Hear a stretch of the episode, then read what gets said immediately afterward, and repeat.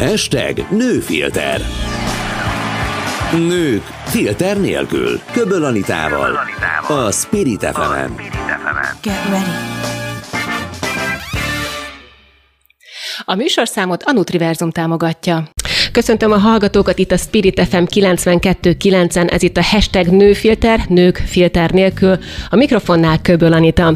Velem szemben pedig itt van mai vendégem, egy elragadó nő, akivel nagyon izgalmas témáról fogunk beszélgetni, de először is sok szeretettel köszöntelek, itt van Jaksígy Kata, szia! Szia, köszöntöm én is a hallgatókat. A mai témánk pedig nem más, mint a külsőségek, de nem úgy, ahogy azt a hallgatóink szerintem első hallásra gondolhatják, hanem sokkal inkább azt szeretném veled kivesézni a mai, hát hosszan mondva mondjuk talán 40 percünkben, ugye a Youtube-on, aki követ minket ott egy órában, azt fogjuk kivesézni, hogy a nők életében bekövetkező korszakváltások 40-es és 50-es éveikben hogyan hatnak rájuk. És aztán kívülről haladunk majd befele, mert szerintem ettől a témától ezt nem lehet elvenni, de akkor egyből kezdenék egy nagyon velős kérdéssel, ugye te is most már az 50-es évet határán vagy, hogyan viszonyulsz ehhez zavar téged?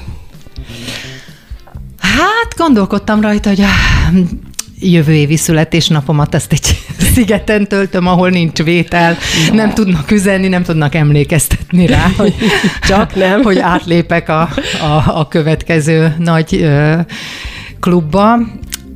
De, de az az érdekes, hogy közben meg nem érzem magam annyinak, sőt, néha kimondottan még csitrisnek is tudom érezni magam. Szokták is a gyerekeim mondani, hogy na jó, mama, most nőjé föl. Tehát, hogy tudok nagyon gyerekes is lenni. Nyilván engem egyébként inkább azt hiszem, hogy a, azért egy kicsit harciasabb oldalamról uh, ismertek meg, mert egyrészt sokat aktivistáskodom, másrészt meg ugye politikai műsorokból ismerhetnek, úgyhogy, uh, úgyhogy ott egy nagyon más arcomat uh, ismerik, a, a barátaim azért azért szerencsére meg a családom ismeri a, az én kislányos oldalamat is, és ezt sokszor elő tudom uh, venni, vagy, vagy, vagy jobban érzékelem ezt, és, és, és nem érzékelem így ezt a kort, de, de kimondva nem tetszik, egy kicsit úgy um, már kicsit... rossz érzem, mert túl vagyok az életem felé. Tehát nem is a kor, nem is az, hogy, hogy öregszem, hogy túl vagyok a felém valaminek, amit pedig annyira szeretek csinálni. Ez Pont ez jutott eszembe ezzel kapcsolatban, hogy erre a korosztályra, ami ami felé azért én is most már egyre gyorsabb ütemben tartok, néha engem is meglem, már azt mondjuk, hogy középkorú. És ez egy kicsit rémisztő, holott mi magunk gyakran érezzük az adott korban azt, hogy hát olyan kortalanak vagyunk, valahol megmaradtunk 10-20 éves időszakunkban, mégis kimondva azért drasztikussá válik. És ha már azt mondtam, hogy külsőségek, ugye azért is érdekes erről így beszélnünk, mert valahol a nőkben ott a 40-es, 50-es éves, 40-es, 50-es évükben szokott picit elmenni szerintem az önértékelésük, ugye főleg a mai nagyon plastik világban, ott minthogyha tényleg jelentkezne ez az általunk kapuzárási pániknak nevezett válság. Te átmentél ezeken a korszakokon? Meg kellett ezzel küzdened? Ó, én nagyon sokáig mondogattam, hogy át csak is a természetesség hozzám senki nem nyúl. És azért, amikor, amikor jön az, hogy mondjuk az a része az arcodnak, amit te a legerősebbnek tartasz, nekem a szemem és uh-huh. a mhm. tekintetem. Szóval én mindig, mindig a szememet sminkelem egy picit, mert tudom, hogy azzal már olyan, olyan hangsúlyossá tudom tenni, már, már nagyon jól érzem magam csak ennyitől, hogy egy picit sminkelem a szemem, és amikor azt érzékeltem, hogy, hogy az a, az a szem forma, ami, ami az erősségem, vagy nem tudom, hogy mondjam, az elkezdett hát pegyhüdni itt a, a, a bőr, és már nem ugyanaz, és nem is úgy tudom sminkelni, és már mindenféle régen csukott szemmel így csináltam, és tök jó volt, most meg már nem tudom, hogy kifeszíteni a bőrt, hogy szép legyen, és ne ilyen foltos legyen, és akkor kezdtem így szembesülni, hogy hú, hát azért ez engem zavar. Tehát, hogy úgy ez, ezt azt hittem, hogy egy kicsit tovább megmarad még az a feszessége. Úgyhogy igen, én is keresgélem, de, de azért én mindig a, a természetesség híve vagyok, és az, hogy el kell fogadni, ez, az önelfogadás része ez is, hogy ez van, már nem 15-20 évesek vagyunk, hanem ennyi, viszont, viszont ennyivel több minden van belül bennünk tapasztalatban és érettségben, de ezzel együtt nem, nem zárom azt ki, hogy, hogy azért, ha már ennyi mindent tud a, a mai szépségtudomány, nevezzük így, akkor ne éljünk Tehát vele. nincs benned mondjuk egy alapvető tagadás ezzel szemben. Mégis azért azt gondolom, hogy te, aki a természetességet ilyen hosszan tudod képviselni, és azért én azt veszem ki a szavaidból, hogy még szeretnéd is egy darabig. De eljutottál arra a pontra, hogy azt érezted, hogy a tükörben már nem azt látod, amihez hozzá vagy szokva, ott mi szokott téged átlendíteni ezen a nevezzük mondjuk kellemetlen érzésen, hogy nem az van, hogy felcsapod akkor a netet és elkeresed, felkeresed az első plastikai sebészt, és akkor gyorsan betöltetsz, hogy akkor ugyanazt lásd, hanem azt mondod, hogy, hogy oké, okay, ez vagyok én mindennel együtt. De ezen felül még mi? Igen, egyébként ez érdekes, hogy azért ez most már egy, egy két éve van ez az érzet, hogy már nem úgy tudom sminkelni, és hogy, hogy és, és kérdezgetem, szoktunk erről a barátnémmel is beszélgetni, hogy ki mit, mitről hallott, mi lehet a jó megoldás, ki, kivágni, csak egy kis izét benne nyomni, vagy elég valami jó krém, vagy tehát, hogy keressük a lehetőségeket. Mégsem tettem még eddig érte, tehát, hogy el tudtam fogadni e, egyenlőre azt, hogy hát ez együtt jár azzal, hogy, hogy megyek bele a előre a még, még érettebb koromba. És ezzel együtt nem tudom, én, én egyszerűen az, hogy, hogy viszont talán, talán ezzel tudom egy picit érzékeltetni. Volt ez a karanténos időszakunk most. Elég intenzíven, sokáig nem is gondoltuk sokan, hogy eddig én, én nagyon optimista vagyok. Én minden hétnek úgy mentem neki, hogy ez már az utolsó hét lesz, és utána már minden jó lesz. Picit naívnak is hangzik, de, de engem például ez segít a, a túlélésben.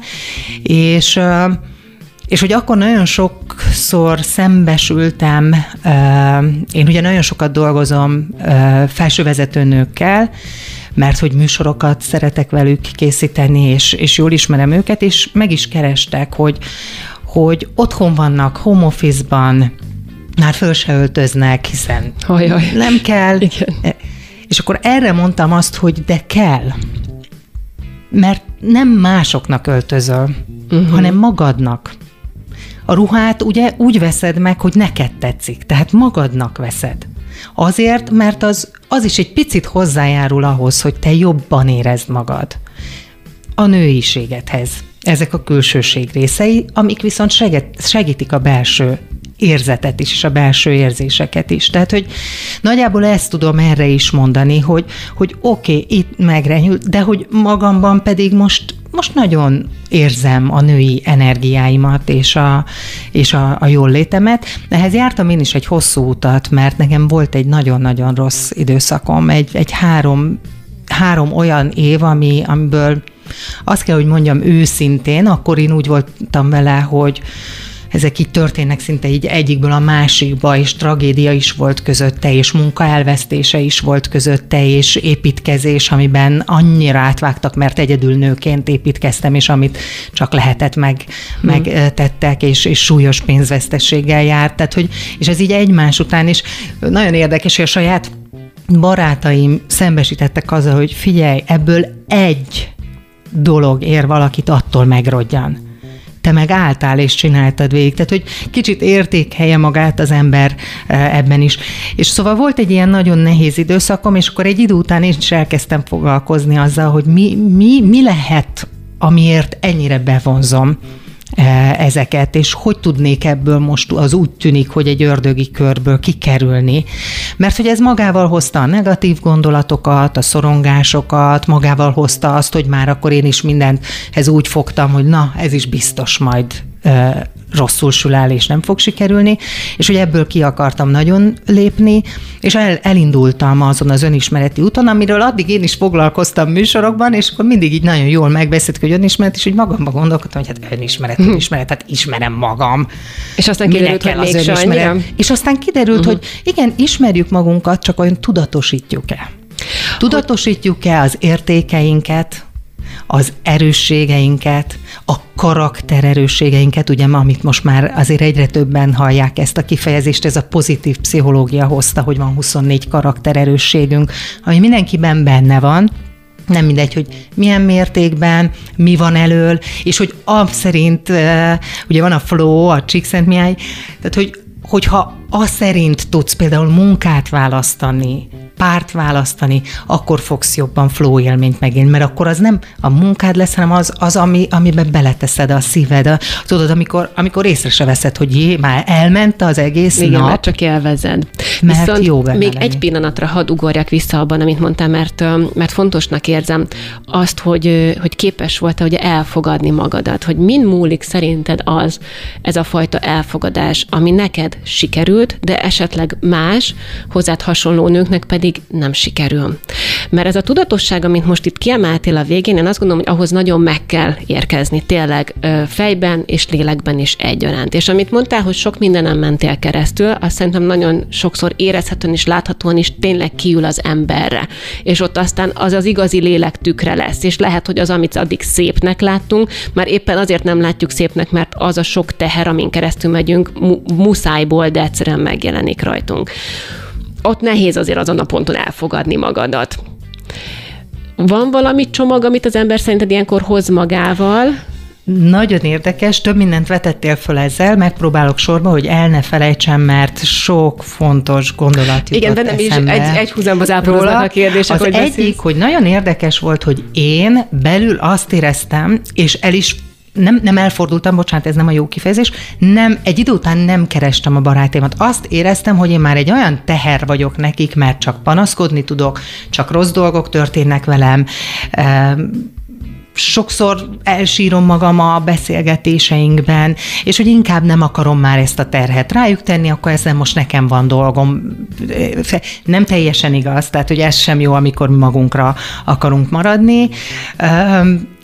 És és mégis, amikor bárkivel találkoztam, azt mondták, hogy úristen, kirobbanó formában vagy. És nagyon érdekes volt, hogy hogy lehet az, hogy ők most ennyire nem lehetnek udvariasak, hogy én magamat nem érzem annak, és kívülről. De igen, lehet ilyet, és pont erre akartam elmondani, hogy ha már nőiségről beszélünk, és külsőségek, na itt számítanak azok a külsőségek, amit valószínűleg én hozok a modell múltammal is ahol megtanultuk azt, hogy hogy sminkelünk, hogy öltözködünk, milyen alkalomra, megtanultuk a testtartást, rengeteget számít.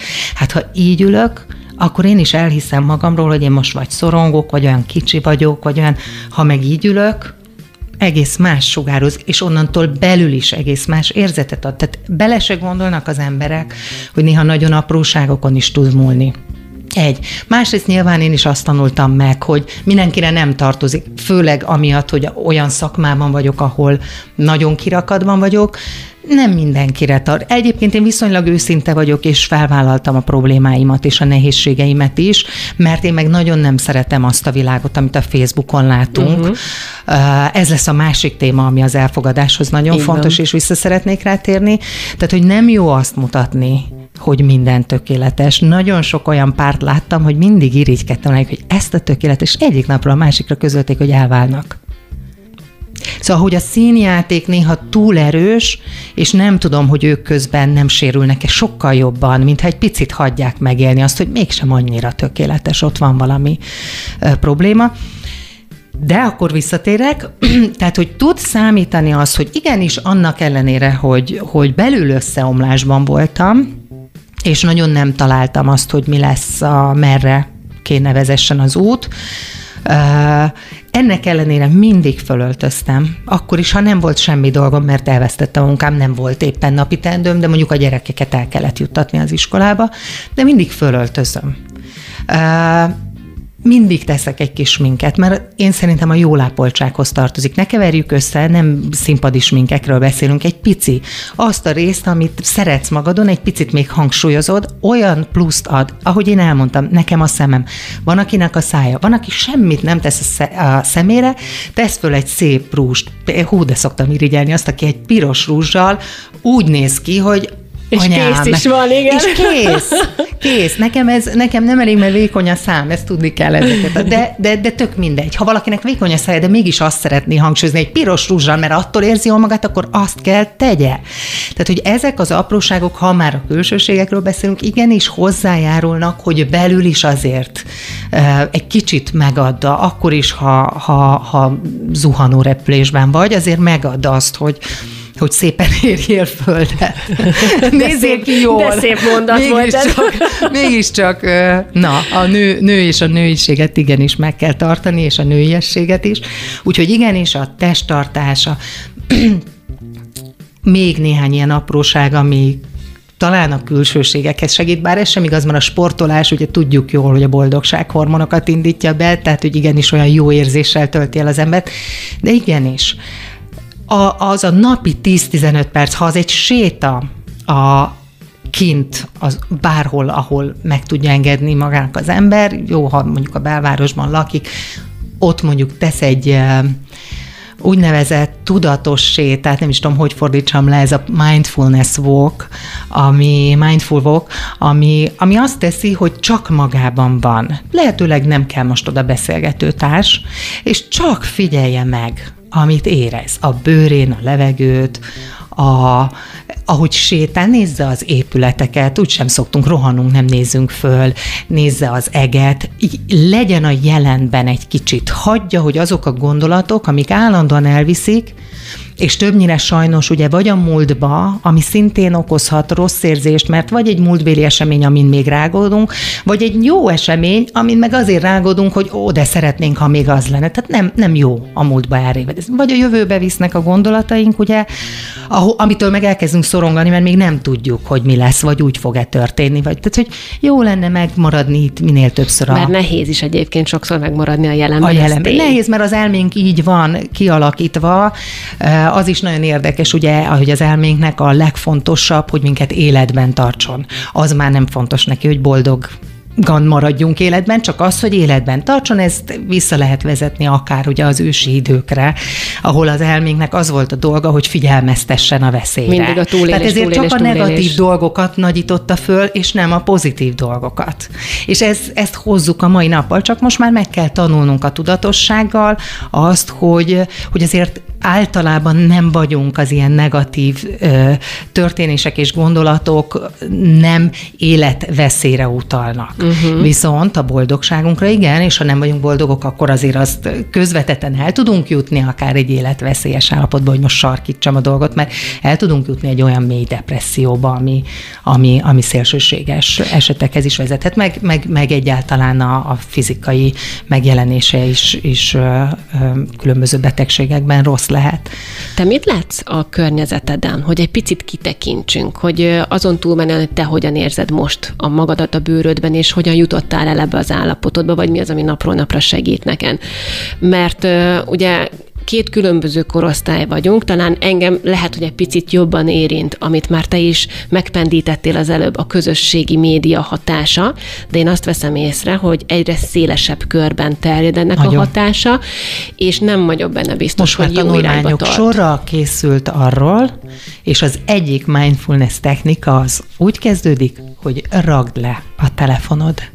Ne nyitogasd a Facebookot, vagy csak minimálisan, vagy akkor, amikor már elég tudatos vagy ahhoz, hogy tud, hogy az a, akiről azt látod, hogy ő állandóan utazik és szép helyeken jár, annak is megvan a csomagja. Tehát neki is megvan, akár azok a nehézségek, hogy hogy jutott el oda, vagy neki is megvan a maga, hogy miért csak a jót és szépet akarja mindig magáról. Tehát, hogy senki nem csak annyi, amennyit ott látunk. Az a baj, hogy csak egy kis szeretet. Azért általában vagy segítségkérés jön szembe velünk, ugye azt azért nézik sokan, mert akkor látják, hogy jó, van, akinek még rosszabb, vagy, vagy hasonló cipőben jár, illetve csak a szép és jó. Hogy állandóan utazik, hogy fú, de szereti a párját, állandóan szívecskékkel van tele az oldala, hú, csak a gyerekei, hú, de tökéletes anya. Tehát ott a tökéletesség nem kell ezt erítélni, hanem tudni kell kezelni, mert igen, tehát ez jön ki most nagyon sok tanulmányból, hogy rengeteg ember életét nagyon negatívan befolyásolja. És a, ha már a nőiség és a nőiség megélése a téma, akkor abban nagyon, nagyon sok nőt frusztrál, hogy csak bombatestű lányok bikinis fotóit nézegeti, és látja, mert a, a média is azt közvetíti erőteljesebben, és kevésbé mondjuk egy más értékekkel bíró, de mondjuk nem hablány alakot öltő nőnek a, a munkásságát állítja elénk példának. Tehát, hogy nagyon eltolódtak ezek a ezek a hangsúlyok és arányok. Bár az is nehéz egy és pillanatra, bocsánat, hogy a szabadba vágok, de eszembe jut, hogy eh, egy kicsit úgy érzem, hogy már az is ki van sarkítva, hogy ha bár valaki nem hableány, akkor ott a túlzó ellentétet akarjuk megmutatni. Én azt sem érzem feltétlenül mindig hitelesnek és őszintének, mert annyira meg akarja mutatni a másik oldalt, hogy már-már tényleg túlzássá válik az, amit látok. Hát igen, mindig tudod az egyik az szélséghez jön, a másik szélség, jó lenne valahol középen megtalálni. Igen, azt, azt kevésbé látjuk, aki, aki nagyon komoly munkát tesz bele. Tudom, biztos sokszor nagyon komoly munka az is, hogy valakinek hablány alakja legyen, hiszen modell voltam én is, és sok lemondással járt, de azért nem akarom elfelejteni, hogy egy jó genetikával születtem, jó adottságokkal, kaptam egy szép adományt, hogy mondjuk egy szép külsővel, és ezt kihasználva mondjuk az egyetem éveim alatt én modellkedtem, de közben két diplomát megszereztem. Szóval én jobban örülnék, hogyha itt a hangsúlyok egy picit eltolódnának olyan értékek felé, ami másoknak is megadathat. A tanulás, a munka belefektetés, az energia belefektetés, és látni, hogy annak is vissza tud jönni egy olyan sikere, ami példát tud mások elé állítani, mert ez többek számára megvalósítható. Nagyon érdekes az, hogy, hogy látjuk a hablányokat, mi, mi születhet meg a nőkben. Két gondolat, az egyik, hogy nekem is ilyen adottságaim vannak, vagy le tudok így fogyni erővel, és ezért akkor én is posztolok majd, és, és, és, és ebbe nagyon sok fiatal lánytól halljuk, hogy ezt, a, ezt gondolják sikernek, és ezért erre teszik fel az életüket, és kínozzák magukat, éheztetik magukat, tönkreteszik a szervezetüket. Vagy a másik gondolat, ami ezzel kapcsolatban, hogy ja, hát ő szerencsés, ő így született, én nem. Úgyhogy és akkor lemondanak az egész, hogy jó, hát akkor én úgy sem tudok sikeres lenni, mert én nem ilyen az alkatom. Tudod, tehát, hogy ez, ez nagyon erős frusztrációkat tud hozni, és nagyon rossz irányba tud eltolni. És embereket... picit a kérdésre visszacsatoljunk is az elején, hogy a te korosztályodon is érzed Persze, ezt a frusztrációt magamon egyébként? is. Nekem Mondtad, is kellett vele. Most már nagyon sok jót hozott, tehát ez, ez a, a, a, a tudatosítás és ez az önismereti út is, amit, amit jártam az elmúlt most már azért két évben, ez azért nagyon sokat segített nekem abban, hogy már úgy nézzek ezekre. De hát persze, hogy tudja frusztrálni. Mindig azt mindig azt nézzük, valahogy az emberben ez benne van, akinek valami jobb. Jobb az autója, vagy jobb a háza, vagy többet utazik, valahogy, és ahhoz mérjük magunkat, és ezt kell megtanulni tudatosan, hogy ne máshoz mérd a fejlődésedet, hanem mindig saját magadhoz. Erre eszembe jutott egy olyan jó példa, de az most annyira nem mindegy, de, de Amerikában nekem ez annyira tetszett, mi egy évet kint éltünk, és a uh, kisfiam iskolájában, akkor ő uh, kint harmadikosként járt, a, járt egy évet ott iskolában, és ott például volt egy minden hónap első péntekén az előző hónap legjobb tanulóit minden osztályban, tehát nem iskolán, minden osztályban a legjobb tanulót, három szempontból legjobb tanuló, legjobb, nem tudom, alkotást hozó, szóval, hogy három ilyen szempontból három tanulót kikiáltottak. És az egyik ilyen hónap egy autista gyerek volt. És tudod, mi volt az üzenete? Hogy ott nem a több, és a, azt mondta el a tanáróla, hogy ott nem a többiekhez hasonlították, hanem hogy magához képest mennyit fejlődött az elmúlt időszakban. Na, ugyanezt kéne a nőknek is, hogy magukhoz mérjék magukat, nem másokhoz mindig nem tudják az ő élethelyzetét, nem tudják, hogy honnan indultak. Azt tudják, hogy ők honnan indulnak, és hogy mi mindent lehetne elérni, hogyha arra koncentrálnának, hogy, hogy magukkal törődjenek többet. A mai témánk pedig nem más, mint a nők korszakváltáséról alkotott képünk és elképzelésünk kontra valóság, ugye annak megélése. Mi ott hagytuk abba a zene előtt a beszélgetésünket, hogy mennyire frusztráló tud lenni az, hogy meg akarunk felelni egyszerűen egy külvilág és talán a közös közösségi, közösségi média által diktált elvárásoknak, holott nem feltétlenül kellene ezt tennünk, csak kell hozzá egy nagyon komoly mértékű tudatosság, és annak a tudatosságnak azért vannak, Kata szerintem te ebben nagyon benne is vagy most különböző módozatai, hogy ezt hogyan tudjuk megtenni. Először is ne felejtsd majd a kérdéset, hogyha én elfelejtek visszatérni rá. szóval nem De a kérdésre fogsz válaszolni. Egy érdekesség, nagyon is szeretnék rá válaszolni, csak eszembe jutott egy érdekesség, amit szintén a tudatossághoz fog kelleni, mert ha ezt tudatosítják magukban, akkor már jobban fogják tudni talán kezelni, hogy honnan jön az, hogy mi mindig az elvárásoknak akarunk megfelelni. Ugye az elutasítástól való félelem, hogyha más csinálunk, akkor elutasíthatnak. És ez honnan jön? Nézzük meg vissza a, a, az ős őskorba, az ősi, mert a legtöbb gondolkodást onnan hozzuk, és nehezebb adaptálódni az új helyzeteknek, ezeknek a belénk ivódott szokásoknak. Ugye régen, hogyha valakit elutasítottak, és az kikerült abból a törzsközösségből, és onnantól életveszélybe kerülhetett, mert nem volt egy közösség körülte, aki a vadakkal szemben is kikerült a, a prérire, a szavannára, a, a nagymezőre, ahol tele volt vadakkal, és nem volt egy közösség körülötte, például, hogy védje, de szóval, hogy sokkal nagyobb veszélybe került az élete. Tehát sokkal inkább kellett alkalmazkodniuk és együttműködni a, a közösséggel, és ez valahogy úgy tűnik, hogy nagyon hozzuk magunkkal, hmm. hogy ez a fajta elutasítás, hogy, hogy nehogy mások legyünk, mert akkor esetleg kizárnak abból a közösségbe, akkor, akkor elutasítanak. És hogy ezen viszont most már érdemes azért elgondolkodni, hogy ma már nem kerülünk így életveszélybe, a, hanem igenis merjük fölvállalni, hogy valami olyat teszünk, ami nekünk jó, mert ez az egy életünk van. És ha nekünk jó, akkor azt viszont a környezetünknek is jó lesz, mert akkor egész más energiákat te tudunk felmutatni, egész más lesz a teremtőerőnk, sokkal jobban tudunk figyelni a körülöttünk lévőkre. Az a baj, hogy nagyon mostohán bánunk magunkkal. Nagyon. Sokszor azt, azt szoktam mondani, hogy kicsit úgy kéne bánjunk magunkkal, ahogy a gyerekeinkkel is, olyan gondoskodással, olyan odafigyeléssel. Beszéljünk itt az egészségügyi szűrésekről. Hát olyan jó lehetőségek vannak. Itthon Magyarországon ennek annyira jól megvan a, a szűréseknek. Nehéz összeegyeztetni valóban, meg időpontokat, de hát ezt építsük bele az életünkbe. Hát ez a gondoskodás a legfontosabb. Hát ha velünk valami történik, akkor hogy mi lesz a gyerekeinkkel? Ezt mindig elfelejtjük.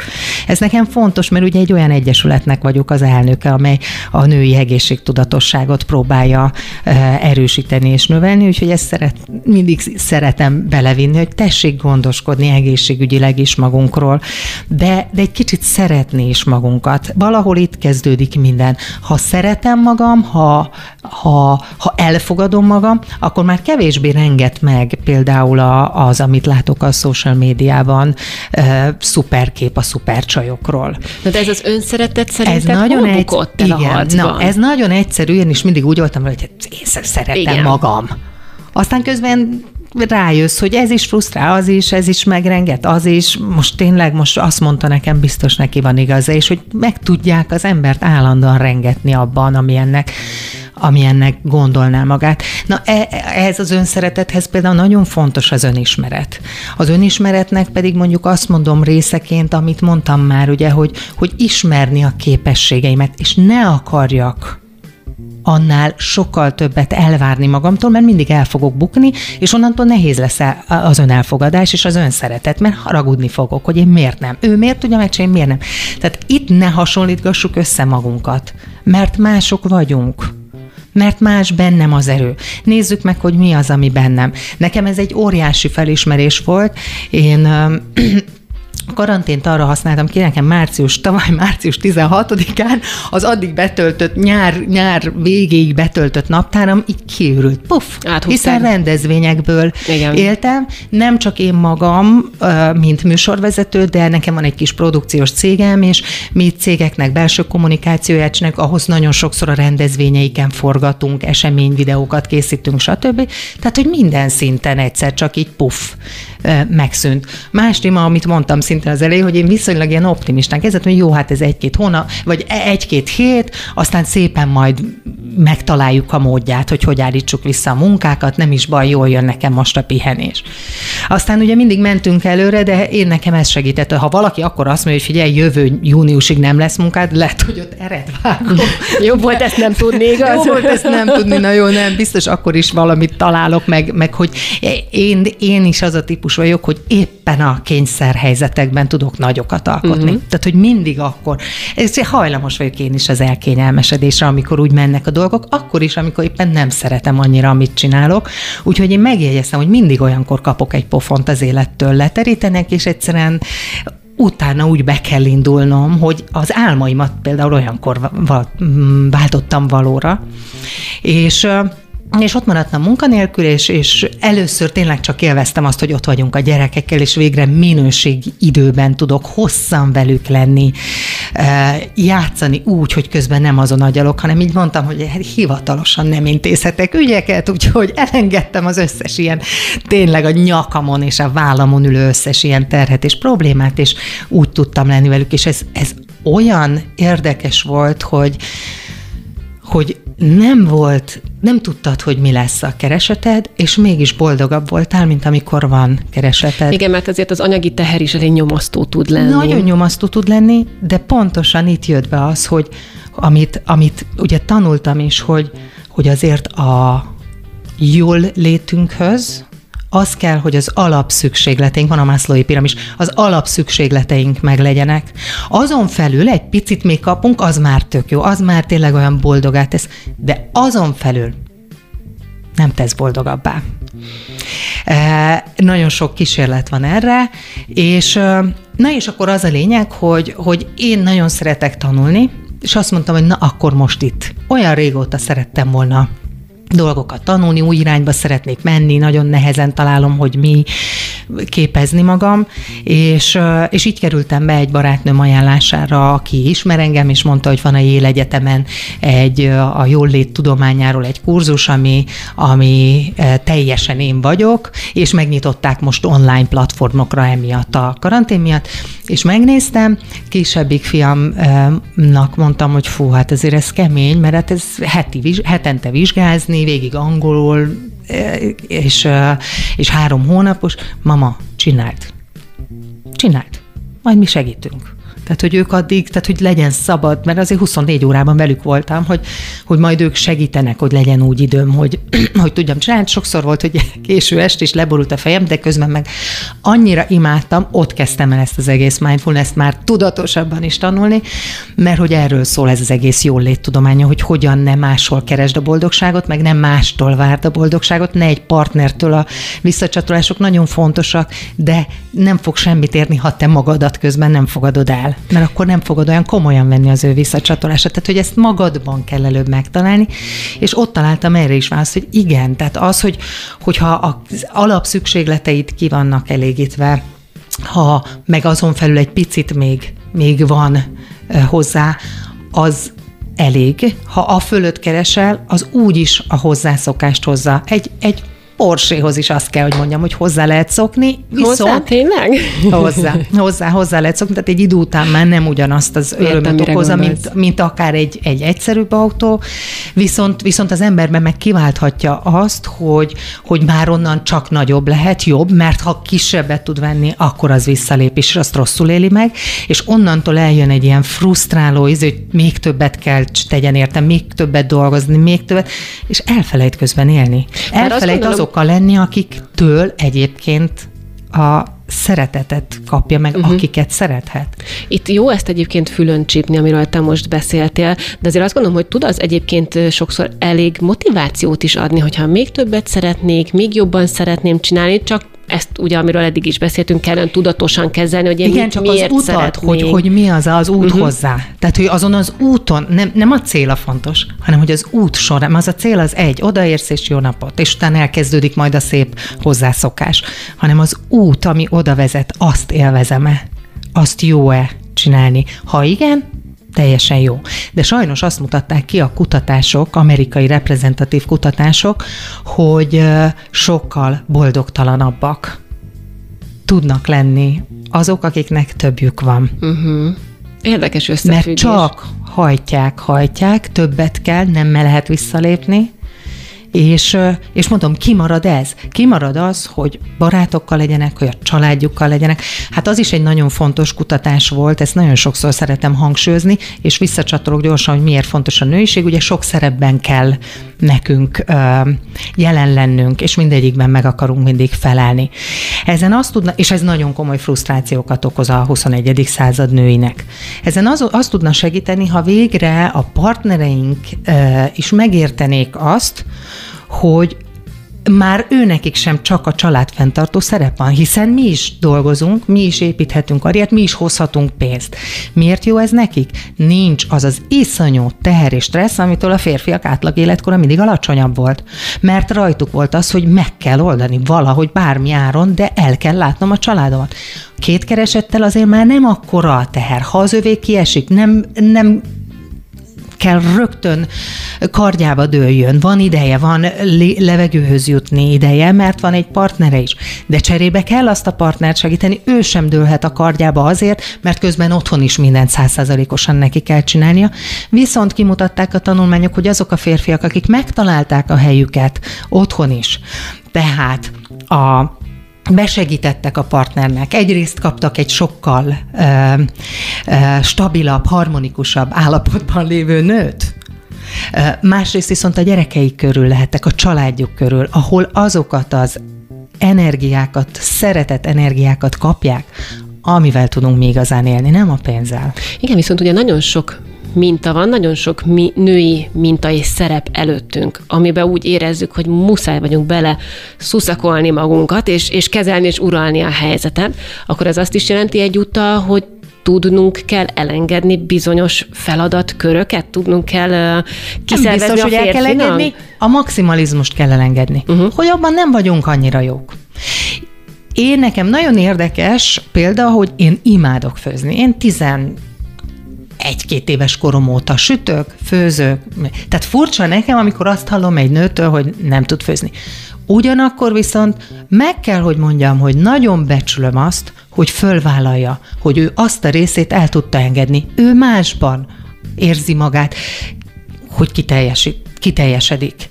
Tehát, hogy ezek igenis fontosak, hogy ő nem abban, én meg igen, én meg nagyon, abban, hogy, a, hogy látom utána a család, én egy ilyen klasszikus, kicsit de nem mondjuk rá, hogy maradi anya, anya szerepet szeretek betölteni, és mindig előrébb való volt. De attól még se több nem vagyok, se kevesebb ahhoz képest, aki viszont nem a konyhában és a főzésben. Tehát, hogy inkább azt kéne megtanulja a társadalom, hogy fogadja el, hogy akkor lesz egészséges, ha benne egészséges emberek vannak. Egészséges emberek akkor lesznek, hogyha ők azt élhetik meg, amit ők belül éreznek, és nem az elvárásoknak akarnak megfelelni mindig. Ez a tanulási folyamat, amit most ezzel említettél, szerinted hol tart ma a nőkben, vagy akár a társadalomban, mert... Magyarországon rosszul. Ezt mondani. De vannak nagyon látom, jó példaországok, ahol nagyon szépen, tehát Svédország egy klasszikusan jó, az északi országok például ebben, ahol ne, fel sem merül, hogy attól egy férfi nem férfi lenne, hogy ő marad otthon egy megszületett babával mert esetleg a nő karrierje vagy az ő pénzkeresete erősebb, nagyobb, fontosabb, vagy akármilyen más motivációk, vagy megosztják, leginkább ott ugye megosztják ezt, hogy ki meddig van otthon.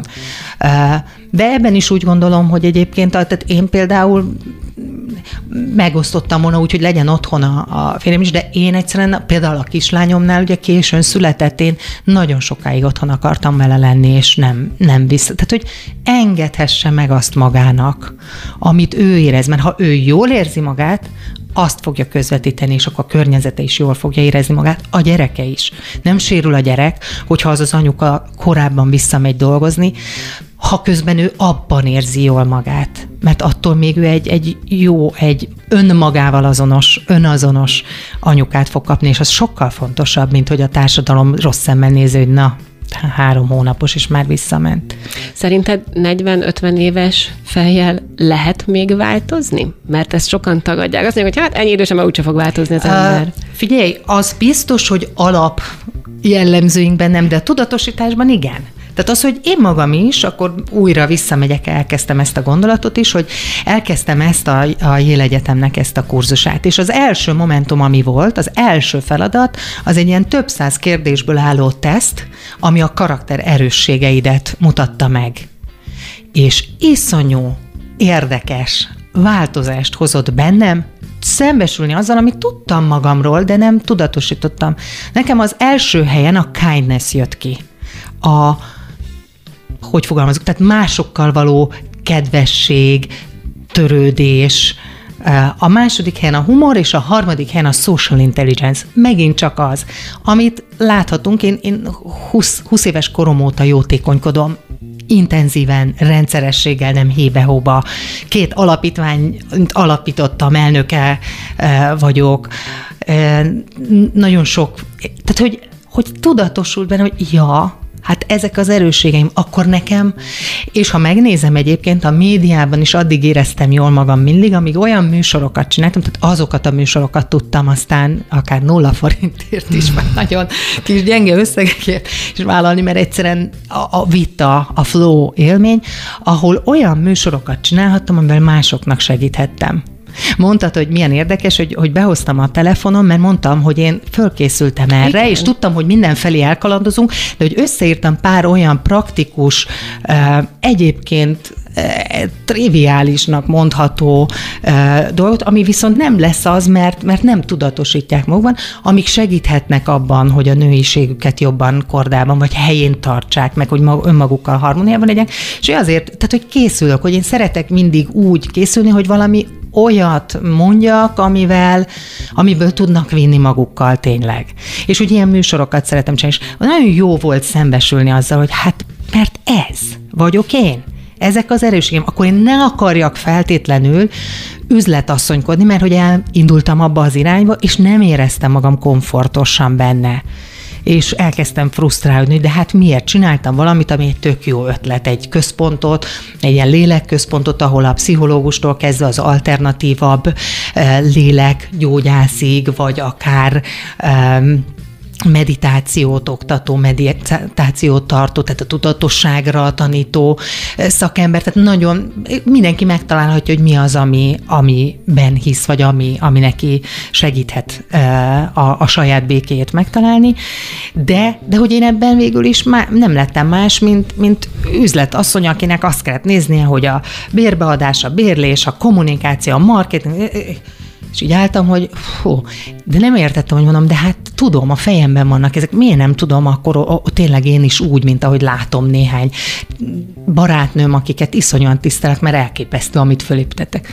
És olyan jó volt szembesülni azzal, hogy az én üzleti érzékem, az valahol hátul szerepelt a karaktererősségekben. Ez nem jelenti azt, hogy nem lehet ezeket fejleszteni, lehet, hiszen az a lényege, hogyha ezekkel tisztában vagy, akkor tudod, vagy pedig akkor a, egyszerűen annak megfelelően teszel. És én most egy ilyen útra léptem, amiben, amiben ezt fogom tudni, hogy én, én szeretek olyat adni embereknek, és az nagyon jó lesz, hogyha ezt nem csak ön, önkéntesként és, és jótékonyságban, hanem hogy ezzel tudok majd pénzt keresni, és ez, ez ez, hogy, hogy kvázi coachingoljak, vagy szóval, hogy, hogy, hogyha valaki eh, nem találja a békét magában, akkor erre én most már azt gondolom, hogy nagyon sok, egy, egy éve másra csinálok, aki megcsináltam a Yale Egyetemet, és egy másik amerikai akadémiának két ilyen, ilyen képzését, és ezzel szeretnék foglalkozni, és ez most nagyon éltet. Ez most te vagy, ez, ez most, most te vagy igen. igazán. Igen. Hogyha meg kéne fogalmaznod, hogy miben rejlik a nőiesség quintessenciája, akkor te milyen pontokat, milyen etapokat uh-huh. emelnél ki. Ebbe bármit mondhatsz. Tehát tényleg azt szeretném, hogy engedjük szabadjára, mert szerintem sokan megrekedünk azon a szinten, hogy anyaság, gyereknevelés, Vagy az anyaság, vagy pedig a másik oldal, amiről szintén beszéltünk, a hableánytest. Uh-huh. De azért hogy, hogy azt hiszik, több csak egy nő. Persze, hát a nő, nőiség és nőiesség az, az nem a külcsin, hanem az a belső megélés, az a minőség, az a minőség, hogy hogy tudom ezt a, ezt a megélést. A minek hogy a megélése? A saját magam, a saját energiáim, a, és, és a béke hogy mennyire vagyok békében magammal. Ha békében vagyok magammal, békében vagyok a világgal is, tehát akkor tudom azokat a teremtő, női teremtő energiáimat mondjuk megélni, ami kell az anyaságomhoz, ami kell a karrierépítésemhez, ami kell a környezetemhez, ami kell ahhoz, hogy például én a kis szociális érzékenységemet megélhessem, tehát segíthessek másoknak és, és szolgálhassak másokat. Tehát valahol ez, és beletartozik, amiket elmondtam apró dolgok, tehát beletartozik a külső is, hogy, hogy amikor a tükörben nézek, akkor az is tetszen, és, és nagyon beletartozik az, hogy, hogy, hogy, a, hogy a belső értékeimet én meg tudjam élni, meg tudjam mutatni, és ne törődjek azzal, ha valakinek az nem. Tehát az elutasításra akkor itt még visszatérnék, hogy azon túl, hogy elmondtam, hogy miért van ez, ez bennünk, tehát hogy ez is a túlélést szolgálta, hogy kinek kerüljünk a közösségből, mert akkor a vadak elkapnak. Ma már ugye nem feltétlenül ez, viszont, viszont az elutasítástól való félelme benne van nyilván az, hogy, hogy akkor megrengetnek ebben a, a, a hitünkben, hogy az, amit mi csinálunk, és jó. És akkor itt fontos azt tudatosítani, hogy az elutasítás soha nem rólunk, és nem a mi értékeinkről szól, hanem arról, hogy a másik éppen mást keres. És ez most nem csak partneri kapcsolatokban mondom, de mondjuk egy munka. Én nekem volt most részem, mert így gond, gondolkodtam, hogy elhelyezkedjek, és akkor egy-két ilyen állásajánlatra bejelentkeztem. És, és nem elutasítás, meg közösen beszéltük azt meg, hogy olyan feladatokat igényelt volna, amit úgy döntöttem, hogy e, túl sokat kéne feladnom a gyerekeimből, és azt nem szeretném, de mégiscsak egyfajta elutasítás, mert ők meg nem küzdöttek azért, hogy találjanak egy olyan megoldást, rugalmas beosztást, amiben mégiscsak ott tudnak. Tehát megéltem egyfajta elutasítást, nem az én értékeimről volt szó, hanem arról, hogy ők mást keresnek. Olyat, aki most éppen a vérét tudja adni, és ott tud lenni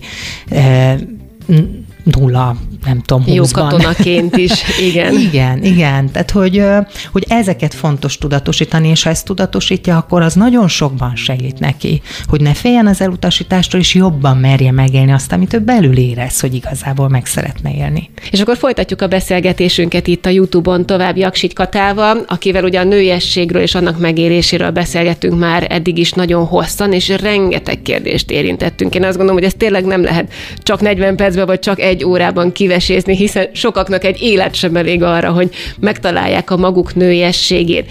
És arra gondoltam, hogy megkérnélek téged, Kata, arra, hogy adjunk kézzel fogható tippet azoknak, akik az életük egy bizonyos pontján úgy érzik, hogy most hát fenékre ültek, hogy szépen fogalmazzak, mert én azt gondolom, hogy te is nagyon sok mindenem mentél már keresztül az életedben, amit nem is titkolsz, hiszen lehet tudni azt, hogy vesztetted el már a munkádat, és gondolom, hogy ott azért szembesültél például az anyagi kihívásokkal, túl vagy egy válláson, mennyire sérült abban a nőiességed és az önbecsülésed, hogyan tudtál ebből aztán felállni, és, és úgy napról napra tükörbe nézni, hogy te igenis érsz annyit, te értékes vagy, és eljön majd a pár is az életedbe, ha szeretnéd, ha nem szeretnéd, akkor pedig ennek a tudatával tudsz napról napra tovább menni.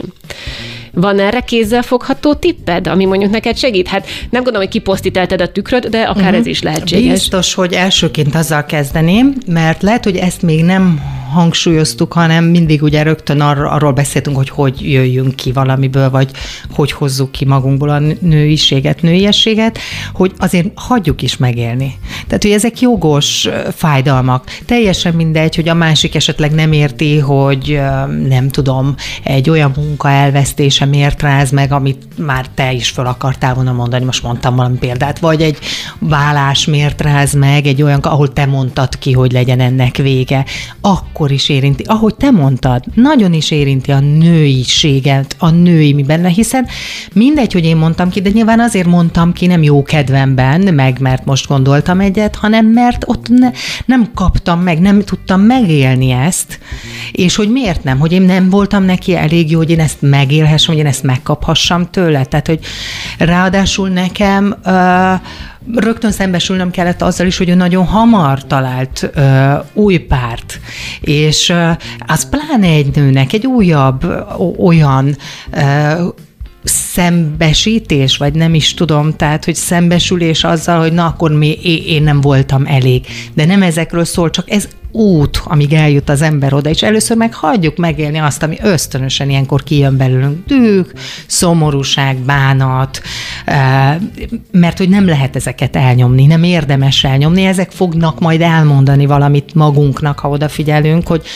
hogyha utána viszont le tudunk ülni, és átgondolni, hogy mi az, ami igazán ebben fáj. Tehát, hogy melyik az a, mert ilyenkor sok minden följöhet, hogy de hát az a másik, nem tudom, öregebb, fiatalabb, csúnyább, nem tud azt, amit én, vagy nem, tehát, hogy, de ne azzal foglalkozzunk, hanem, hanem azt nézzük meg, hogy valójában, ha leülünk nekünk ebben mi fájt, vagy miért mondtuk ki, vagy, és amikor ezekkel, ez már egy apró praktika, hogyha van, akinek erre elég az, hogy, hogy a meditációval már megtanulta azt, hogy hogyan ö, terelje el a, azokat a gondolatokat, és ne címkézze meg, és ne ragadjon beléjük, amik jönnek a fejébe, de mondjuk negatív érzéseket váltanak ki, és hogyan viszont hogyan tudatosítsa azt a gondolatot, ami éppen egy olyan frusztrációt okoz neki, amiből nem tud kilépni. És akkor álljon meg ott, és gondolja át, de sokaknak viszont az segít, még ha én magam is azt gondoltam, hogy na hát nem fogok én leülni és pontokba szedni.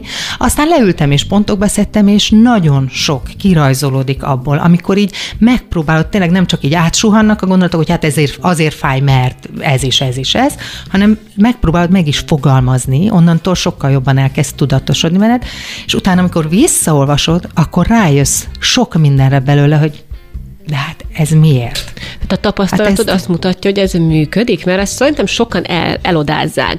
Vagy egy-két napig el. csinálják, hopp, valami rendeződött, és akkor megyek Nem feltétlenül kell mindig, de mondjuk egy ilyen megélésnél, ha már úgy benne vagy egy ideje abban, meg, meg hagyjuk, szóval, tehát egy vállás, egy munkaelvesztés, ezek ugyanolyan gyászfolyamatok, elvesztés, elvesztettünk teljesen mindegy, hogy ki mondta ki, vagy hogy mondta ki, azért akkor is általában abban van egy, a, van egy gyász folyamat. Mind a két fél részéről egyébként, meg a, a munkánál is. Ezeket hagyni kell azért megélni, de nem szabad hagyni, hogy beletespedjünk, sem azzal a gondolattal, hogy mi kevesek vagyunk, tehát akkor úgyis másnak is kevesek leszünk, amit mondtam már, hogy az elutasításnál, hogy nem. Akkor abban a pillanatban mi már nem egymást építettük attól nem vagy kevesebb. Sem te, sem ő. Másnak ő lesz majd már ebben a minőségében elég, neked meg majd egy másik valaki lesz ehhez a minőségethez a, a megfelelő partner, aki tovább tud építeni, meg te is, tehát akivel együtt tudtok építkezni. Szóval inkább ezeket a gondolatokat, tehát jön akkor a következő jó tanács, a negatív gondolatokat meg kell tanulnunk behelyettesíteni pozitív gondolattal. Tehát amikor bejön a képbe az, hogy nem vagyok elég jó, nem olyan, nem sellő lány az alakom, nem, izé a szemöldököm már pegyhütt, és nem tudom úgy, vagy mi a, a szemhéjam, és már nem tudom úgy sminkelni, akkor be kell helyettesíteni pozitív gondolatokkal. Volt erre is egy ilyen nagyon egyszerű példám, amikor meghívtak az egyik reggeli műsorba, hogy ezekről beszéljek, amiket tanultam. És tehát, hogy olyan dologra, amit, amit, amit most szeretek, ezt tölt el, ezt, ezzel szeretnék foglalkozni, ezzel segíteni másoknak. És, de annyit kértek hozzá, hogy és ott szokott lennie, hogy főz a vendég, hogy, hogy főzzek is. És egy hétvége elválasztott még a bemeneteltől, és mi, mi, ahányszor eszem jutott, hogy majd megyek oda kedden reggel, mindig elfogott egy szorongás, hogy ha eltessékeltem a gondolatot. Aztán, hogy közeledtünk, egyszer csak azt mondtam magam, na jó, akkor most üljek le egy pillanatra, és nézzük meg, hogy miért szorongok ettől, mert nem jó, hogy, hogy az a szorongás bejön, mert elrontja az élményt, elrontja a jó érzést, elrontja a hétvégémet, hogy akkor üljünk. És akkor kiderült, hogy egyszerűen attól szorongtam, hogy hiába én tizen akárhány éves koromtól tudok főzni, de hogy egy idegen konyhában, egy tévén, egy kamerák tüzében nem fogom tudni, hogy mi hol van itthon csukott szemmel, is tudom, mi lesz, ha leégek, mi lesz, mi lesz ha, ha nem sikerül az az étel. És akkor ezt elkezdtem, hogy oké, okay, melyik néző fogja tudni, hogy nem volt finom az étel? Tehát még fogja érezni? A műsorvezetők? Hát kulturáltak, diplomatikusak, fogják azt mondani, hogy ez de borzasztó lett. Fogja bárki látni? És egyébként meg, ha igen, más nem hibázik? Más nem szokta elrontani az ételt? Főleg, amikor kamerák keresztüzében kell ott kapkodni. Tehát, hogy, és minden ilyenre van pozitív gondolat. Tehát átgondolni, hogy függ tőle az életem, hogyha vissza akarok utalni az őskori elutasítástól és, és bármitől való félelmünkre, akkor függ tőle az életem. Hát nem, most ez is, és majd elfelejtődik, majd mással javítom, vagy, és, és egyébként meg jót lehet rajta röhögni. Tehát, hogy ki lehet hozni a jót. És onnantól megszűnt. Alig vártam, hogy, hogy menjek be. Igen, és... is mondtad, hogy a, a humor a második erősség. A humor a második úgy, erősség, ez tény, tény, hogy én mindig a nehéz helyzetekben sajnos Az rengeteget humort. tud segíteni, rengetegen. A külsőségektől indultunk, elmentünk egy kicsit lelki irányba, most azt szeretném, hogy mégis visszakanyarodjunk a külsőségek felé, mert azért marad bennem egy olyan kérdés, ami, ami itt motoszkál folyamatosan a fejemben, mégpedig az, hogy azért mégiscsak egy olyan világban élünk, ahol ez, ez kifejezetten mérvadó és mértékadó, és nagyon-nagyon sok mindenkit érint. És azt látom, hogy egyre többen csúsznak bele abba, hogy igenis nyúlnak külső segítséghez. Plastikai műtétekre, vagy kozmetikai szépészeti beavatkozásokra gondolok.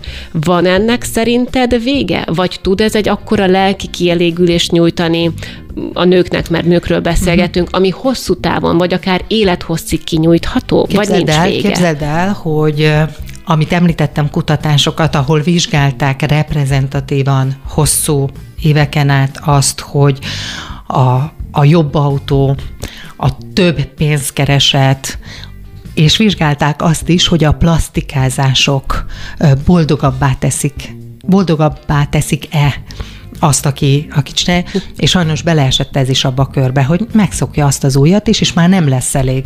És, még, és ezért látjuk azt, hogy vannak, akik egyszerűen nem, ha nem tudatosul ez bennük, nem tudnak megállni, és a végén már nem ismersz rá, és annyira eltorzul az arca, és nem fog boldogságot eredményezni az sem. Tehát, hogy minden a mértéken nagyon múlik, a mértékkel, eh, és annak a tudatában, hogy aztán majd azt megszokod, de ha azt megszoktad, és elfogadtad, és jó úgy, akkor ne akarj feltétlenül, nem mindig jó a, a több e, egyébként ebben. Ezzel együtt én azt kell, hogy mondjam, hogy ez megint csak az, hogy magára hallgasson. Ne a külső elvárásokra, hogy most az a, az elvárás, hogy ö, nagyon vastag ajkak legyenek, meg így álljon három gyerek és sok szoptatás után is a mellett, hanem annak, hogy te mit akarsz, vagy hogy éreznéd jól magad. Erre is le kell ülni, és magadba is, nem a social media felületeket, a Facebookot és az Instagramon nézni a tökéletes testű lányokat, akik egy gondoljanak arra, hogy szét van photoshopolva az egész kép, és úgy van pontosan lekarcsúsítva és a karjából leszedve. De ha megzavarja, akkor kezdjen tenni érte. És ne első körben a késekhez vonuljon, mert az az egyszerűnek tűnő, hanem tegyen érte, mert a sportolás, az, hogy elkezd egészségesebben enni, az belül is. Tehát a kés még nem feltétlenül fogja a belső változást és a belső örömöt e, meghozni. De az, ha te beletettél energiát azzal, hogy te kialakítod azt a rendet, hogy beleférjen a rendszeres sport, hogy odafigyelsz egy kicsit tudatosabban eszel.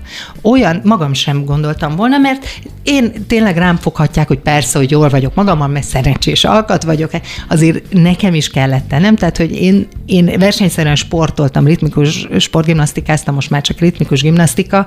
Nyilván ott minden verseny előtt mértek minket, tehát én tudtam magamról, hogy nem vagyok túl jó a karaterőben, ami a fogyást illeti, tehát inkább jobb, ha tartom mindig a mértéket, mint hogy elhízzak, és utána majd fogyóznom kelljen. Úgyhogy én nagyon kiskoromtól megtanultam azt, hogy mennyit ehetek, vagy mennyi az, ami, amivel tudom tartani a szintet. Na hát ez a Ismerős, karantén alatt, persze, ez a karantén igen. alatt ugrott, úgyhogy most életem legkomolyabb diétájában vagyok. És ezt akartam elmondani, hogy sosem gondoltam volna, hogy egy diéta ilyen szinten tudja emelni a nőiségemet, hogy olyan jól érzem magam, hogy én ezt meg tudom csinálni, mert lebeg előttem egy cél. Nem az, hogy feszes, olyan hasat szeretnék, mint azért említem a Béres Szandit, mert nagyon jobban vagyunk, és az ő dolgaira szoktam többek közt tornázni, meg van egy barátnőm, aki szintén edző, és vele szoktam még így online eh, tornázni, tehát, hogy nem, ő neki ez ráadásul a munkája, a munkájával jár. Nekem már nem, én három gyereket szültem, én nem akarok feszes hasat, de mondjuk, hogy, hogy azért szeretném, hogy jól érezem. Azért én ahhoz voltam szokva mindig is, hogy modellként is, meg műsorvezetőként is, hogy, hogy ugye úgy, úgy, úgy. Igen, ez a munkáddal járt, hogy végül is mindig top régen a munkámmal, aztán persze műsorvezetőként is elvárás volt, de, de ugye egy idő után igyekeztem ezt kikapcsolni. De hogy ma, magammal szemben viszont van egy ilyen elvárásom, hogy azért szeretném jobban érezni magam. Tavaly inkább nem nagyon mentem strandra. A jó kis karantén, egyfolytában kenyeret sütöttünk, minden nap valami sütit sütöttünk együtt a gyerekekkel, tudom én, hát annak meg lett az eredménye. És hogy ezt nem szeretném, hogy ilyet nem szeretném, nem szeretném ezt érezni, tehát inkább egy kicsit megpróbálom visszafogni, hat hete tart, egy teljesen jól vihető, viszont meg, viszont rákényszerített arra, hogy én is jobban megnézem, hogy mi az, ami, tehát eddig is sok minden, nyilván, mert én is a műsoraimban nagyon sokat foglalkoztam az egészséges életmód, eddig is tudtam dolgokat, de azért most még jobban elkezdtem a tudatosság, tudatosság dologgal, felé, igen, igen amik megtanították, hogy hogyan kell tudatosítani, hogy bizony néha le kell ülni, és nem csak az átsuhanó gondolatokból meríteni az ötleteket, hanem le is kell írni, vagy, vagy megállni, és azt a gondolatot tényleg elmondani magadban, hogy, hogy mi az, ami, ami, amire figyelnem kell, vagy hogy több zöldséget bevinni, vagy, vagy ilyesmi. És ez, hogy én ezt hat hete így tudom tartani, ez olyan erőket és energiákat adott, tehát, hogy ha érthető ebből, hogy persze a plastikai sebész is sok mindent tud, de az az ő munkája. Ez az enyém, és ez pluszban hozzárul, hogy ezt én csinálom végig. Nyilván van, amit nem tudsz te. Tehát nehogy bárki magának neki álljon szikézni, hogy a saját munkája, de ez most szélsőséges egy kis Ez humor, a humor, igen. Ez a humor része, igen.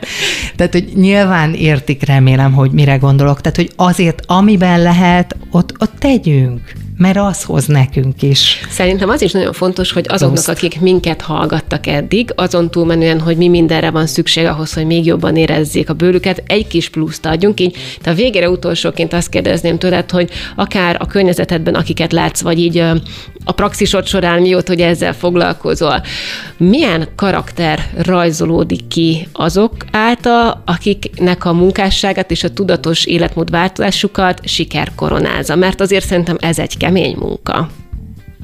A, arra gondolsz, hogy akik a, akiket említettem, hogy a munkájukban nagyon sikeresek, vagy arra gondolsz, akik nagyon tudták ezt az utat megjárni? Arra gondolok, hogy az szerintem egyfajta jellemet is tükröz, aki képes egy ilyen uh-huh. mértékű tudatosságra és váltásra, vagy talán változtatásra ha, ha most, saját mhm. magában. Uh-huh. Ha, ha most és ez magamból, egy jó dolog. Ha most magamból uh, akarom mondani, akkor nekem az nagyon érdekes, hogy az ötödik karaktererősségem az a love of learning, tehát a tanulás szeretete. Szerintem ez nagyon. Ne, engem ez nagyon segített minden. Tehát akárhányszor kikerültem a munkából, én mindig rögtön elkezdtem uh, új dolgot megtanulni. Nem biztos, hogy egy teljesen más volt, lehet, hogy a szakmámba vágót, de mondjuk például, amikor um, a kislányommal el ugye elmentem a szülés után, és nem, nagyon sokáig nem, azt jeleztem, hogy nagyon sokáig nem szerettem volna visszatérni így nagyon a munkába, akkor például uh, úgy döntöttem, hogy az online térben tudok sok mindent csinálni. Nagyon videókat nem akartam forgatni, mert én nem voltam, nem, nem szerettem ezt a csak telefont, én ahhoz szoktam, hogy szép stúdió körülmények között nagyon profi kamerákkal, tehát nekem idegen volt, testidegen az, hogy én most egy selfie telefon tartom, és akkor úgy magyarázok videókban, de tök jól csinálják sokan, csak nekem idegen volt, tehát ezért nem lett volna jó, hogy én azt erőltessem. Viszont stúdió körülmények közé ugye nem akartam menni a kislányomhoz, ezért az írásra rátérni. És akkor azt tanulni, hogy hogy tudsz jól írni cikkeket, hogy tudod a gondolataidat, amiket így könnyebb nekem. Van akinek, mert van egy pszichológus barátnőm, ő meg jobban szereti megírni. Vagy van, aki beszélni Igen. szeret róla, szóval, Igen, hogy én, sok én, én, is jobban, én is úgy éreztem, hogy jobban tudok beszélni, és akkor például elkezdtem ahhoz tanulni, hogy hogy kell jól e, írást, akkor hogy kell jól működtetni egy portát, és akkor be beindítottam egy, egy, egy női portált, ami nem csak én írtam, de vendég, vendég íróim is voltak. Igazából azt hallom ki a, a mondandódból a leginkább, és, és erősíts meg benne kérlek egy, egy biccentéssel, egy bólintással, hogy jól érzem el, hogy az, hogyha képesek vagyunk a múltat ilyen értelemben valamilyen szinten a hátunk mögött hagyni, mm. és megerősödni abban, amit kaptunk addig, és még ha nehézség is volt benne, akkor az biztos, hogy, hogy sokkal többek leszünk általa, és ezt, ezt jól kell tudnunk használni, és egy nagyon-nagyon, hát hangzatos szót fogok használni, ered a szó jó értelmében egy nemes életet élhetünk, ami szerintem iszonyan jó érzés az embernek. Igen, viccentek, és egy gondolatot még hozzá, hogy, hogy a krízist próbáljuk úgy megélni, amit szintén mondtam már, hogy én is hajlamos vagyok elkényelmesedni, amikor ott vagyok egy, egy jó dologban, vagy egy biztos dologban, ez még fontosabb, biztos dologban, amiben viszont már nem annyira élem meg a flót mert meg volt a hozzászokás, és már valami újat csinálják. Én ilyen típus vagyok. Van, aki egyébként nagyon jól tud hosszan meglenni ugyanabban a dologban. Én például nem, ezt is tisztában kell lennem ezzel is, hogy én szeretek időről időre megújulni, változni. De kényelmes is vagyok hozzá, tehát nehezen mondom azt, hogy na, akkor induljunk neki.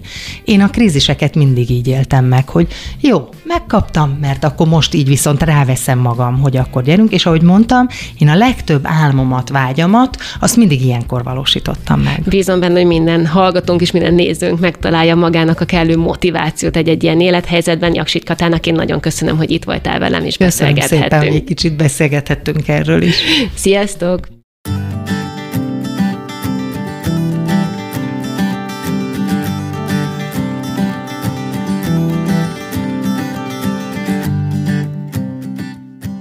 A műsorszámot a Nutriverzum támogatta.